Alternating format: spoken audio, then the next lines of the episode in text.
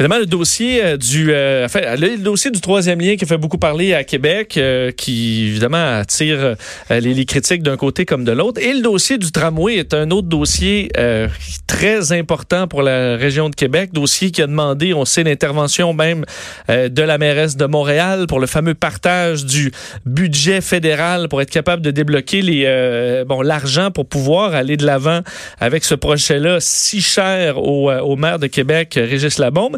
Et euh, ben, le dossier n'a pas fini de faire jaser parce qu'entre autres, au conseil municipal à Québec, euh, ça a brassé un peu concernant le projet de tramway puisque euh, l'opposition à Québec, euh, Québec 21, qui critique ce projet-là, parlant même de vulgaire bus sur rail, de projet mal, mal ficelé, parlant de l'opposition de nombreux citoyens, au point où on, bon, le, le chef de l'opposition a dit que ce projet-là ne passerait pas la rampe aux yeux du gouvernement provincial et que c'est pour ça que le maire Labaume était absent d'une de l'annonce à Montréal où Valérie Plante a annoncé donc l'espèce de partage euh, de, des fonds entre là pour le tramway puis plus tard pour le ligne rose entre parenthèses euh, au point où le maire Labaume a dit que c'était complètement faux et a accusé euh, le, chef de l'opposition d'être le bonhomme 7 heures. Alors on parle au bonhomme 7 heures directement à l'instant chef de l'opposition officielle à la ville de Québec Jean-François Gosselin. Monsieur Gosselin, bonjour. Bonjour. Euh, donc, euh, au, euh, en fait, vous, vous, êtes clairement contre ce projet de, de, tramway, puis vous y allez pas de main morte en parlant de carrément de vulgaire bus sur rail. Qu'est-ce qui vous chicote tant dans le projet de Régis Labombe? Oui, c'est facilement, on peut voir le, tracé du 801 à Québec, pour ceux qui sont familiers un peu avec le réseau de transport de la capitale à Québec. Là, le 801, c'est un métrobus qui longe la première avenue et qui va monter à Hauteville et qui rejoint l'ouest de Sainte-Foy. Et lorsqu'on compare le tracé de la 801 et celui du tramway, c'est le même.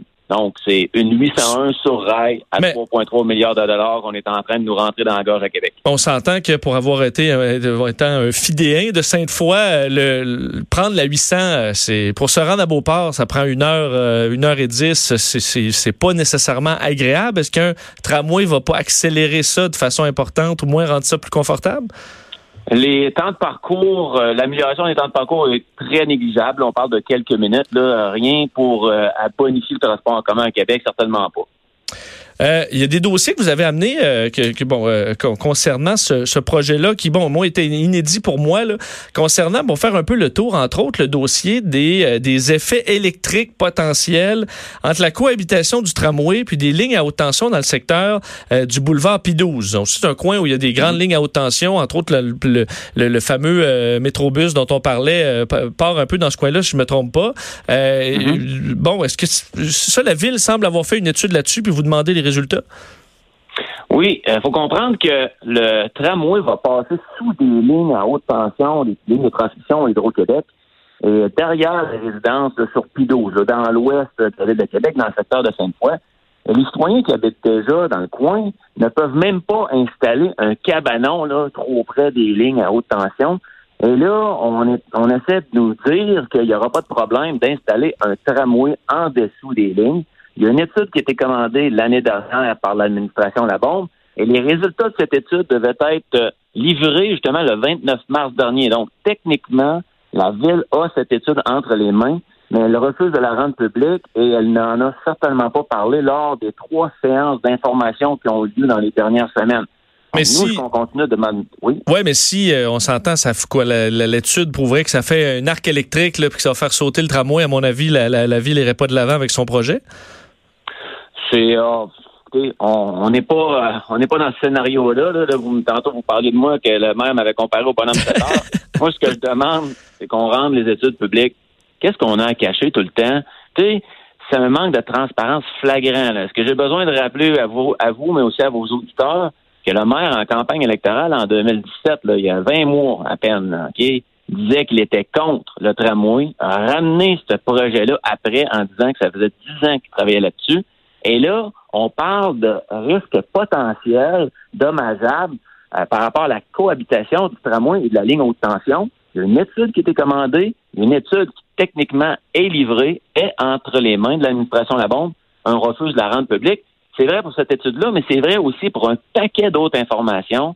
On sort de trois séances d'informations où les citoyens se sont déplacés en grand nombre et sont repartis avec encore plus de questions que de réponses. Je vous le dis, c'est incroyable qu'est-ce qui se passe à Québec pour le plus gros projet de l'histoire de notre ville. Mais pourquoi, selon vous, le maire Labombe garde c'est euh, ce qui bon, qu'est-ce qui vous répond quand vous lui demandez tout simplement de rendre ça public dans mesure où c'est une information qui doit quand même être importante? Si c'est euh, si, si les résultats sont positifs, pourquoi pas les publier? Justement, c'est ce qu'on demande. À lui de répondre à cette question-là, mais c'est toujours comme ça. Là, on, on met les citoyens devant les faits accomplis, on impose un projet sur lequel ils ne se sont jamais prononcés. Je vous dis, c'est incroyable, c'est un manque de transparence flagrante. Et le maire aurait dû apprendre parce que, souvenez-vous, le projet de SRB, qu'il mettait de l'avant avant la campagne de 2007, qu'il a laissé tomber six mois avant l'élection, il disait qu'il y avait eu un manque de communication de sa part, qu'il n'avait pas bien vendu son projet. Et là, on est en train de rejouer encore dans le même, même vieux thème. À chaque fois que quelqu'un pose des questions, que ce soit moi comme chef de l'opposition ou mes collègues, des citoyens, des groupes de citoyens, des organismes, on ne répond pas, on dit qu'on va, on va revenir à plus tard. C'est, c'est clair que le dossier n'est pas prêt. Et là, il y a des gens au gouvernement qui sont en train, qui s'en rendent compte, qui le voient comme nous, comme les citoyens. Et ça va être à Régis bombe de faire preuve de transparence. L'autre euh, dossier que vous mettez euh, de l'avant, celui du bruit, une autre étude qui aurait été faite sur le, le, le, bon euh, les désagréments causés par le, bruit éventuel du tramway.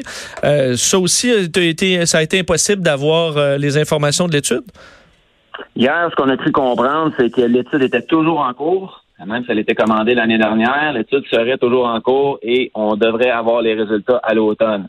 Euh, lors des séances de consultation, finalement, on est venu nous dire à peu près que, écoutez, il n'y en aura pas de problème, on va mettre des murs anti-bruit, on va mettre... Tu sais, on avait trois séances d'information, ça devait servir à ça, de venir expliquer aux gens, de venir donner l'information, de sortir des études, et on a décidé à la place de, tout simplement y aller avec des réponses euh, du genre on verra, puis on, on reviendra, puis on prend votre numéro de téléphone, on vous rappelle.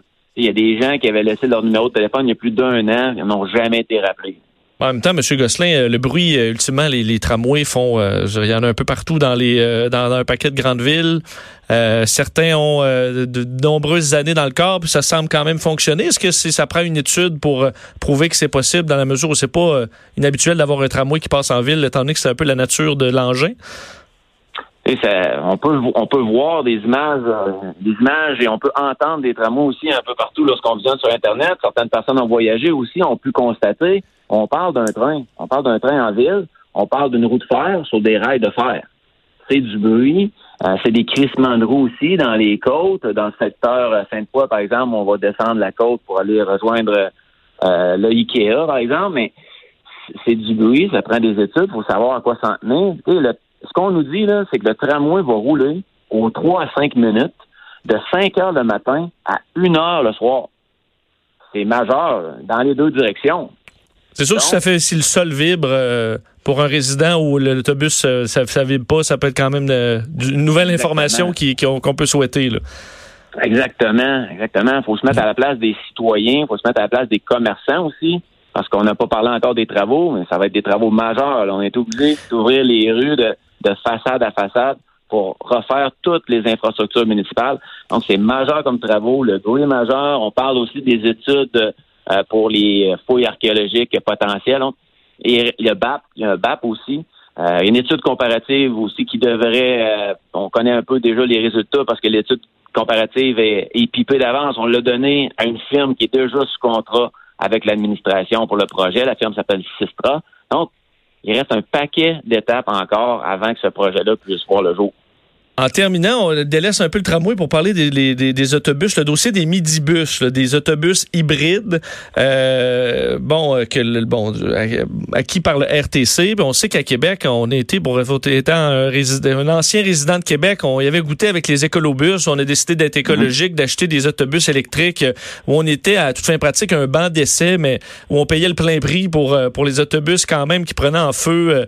Euh, bon, ça a, ça a été une aventure pas nécessairement terrible.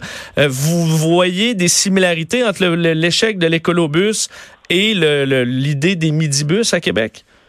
Oui, à, part les feux, et à part le fait aussi qu'on n'a pas vu d'utilisateurs de transport en commun pousser les fameux bus qu'on comme on avait vu avec les écolobus dans le temps. J'ai moi-même poussé l'écolobus. Euh, c'est pas un mythe. Là. Pour une montée, euh, fallait, en période chaude, fallait pousser. On, rit pas parce que c'est drôle, mais on est en train de revivre un peu le même cauchemar. on a acheté des autobus au gros prix. On parle de 800 000 l'unité. Et là, ils tombent en panne la moitié du temps non seulement on avait un modèle, qu'est-ce qu'on appelle une tête de série qu'on devait utiliser pour tester, mais là, on en a mis en circulation. On avait même décidé de passer la commande de 24 à 32 à 64 bus sans toutefois s'assurer qu'il fonctionnerait. Donc, un paquet de troubles. On parle d'incompatibilité entre le moteur et la transmission. On parle de problèmes de suspension. Euh, on parle de problèmes où les euh, fauteuils roulants, les, les poussettes ne peuvent pas entrer par la porte d'en avant, doivent rentrer par la porte d'en arrière. OK. Le, le, véhicule ne peut pas dépasser 70 km heure. Et là, on demande aux chauffeurs de les conduire jusque dans le nord de la ville ou dans l'ouest ou dans l'est. Donc, ils doivent emprunter les autoroutes sur les quatre flasheurs. À tous les jours, à, toutes les semaines, on voit des photos de des citoyens qui prennent des photos des midibus en panne. On est en train de revivre un peu le cauchemar qu'on avait vécu à Québec avec les écolobus. En terminant, M. Gosselin, je sais que votre parti a traversé quand même une tempête euh, cette année. Euh, il semblait avoir des conflits internes. Vous en êtes où euh, dans, dans, disons, essayer de réunifier votre parti?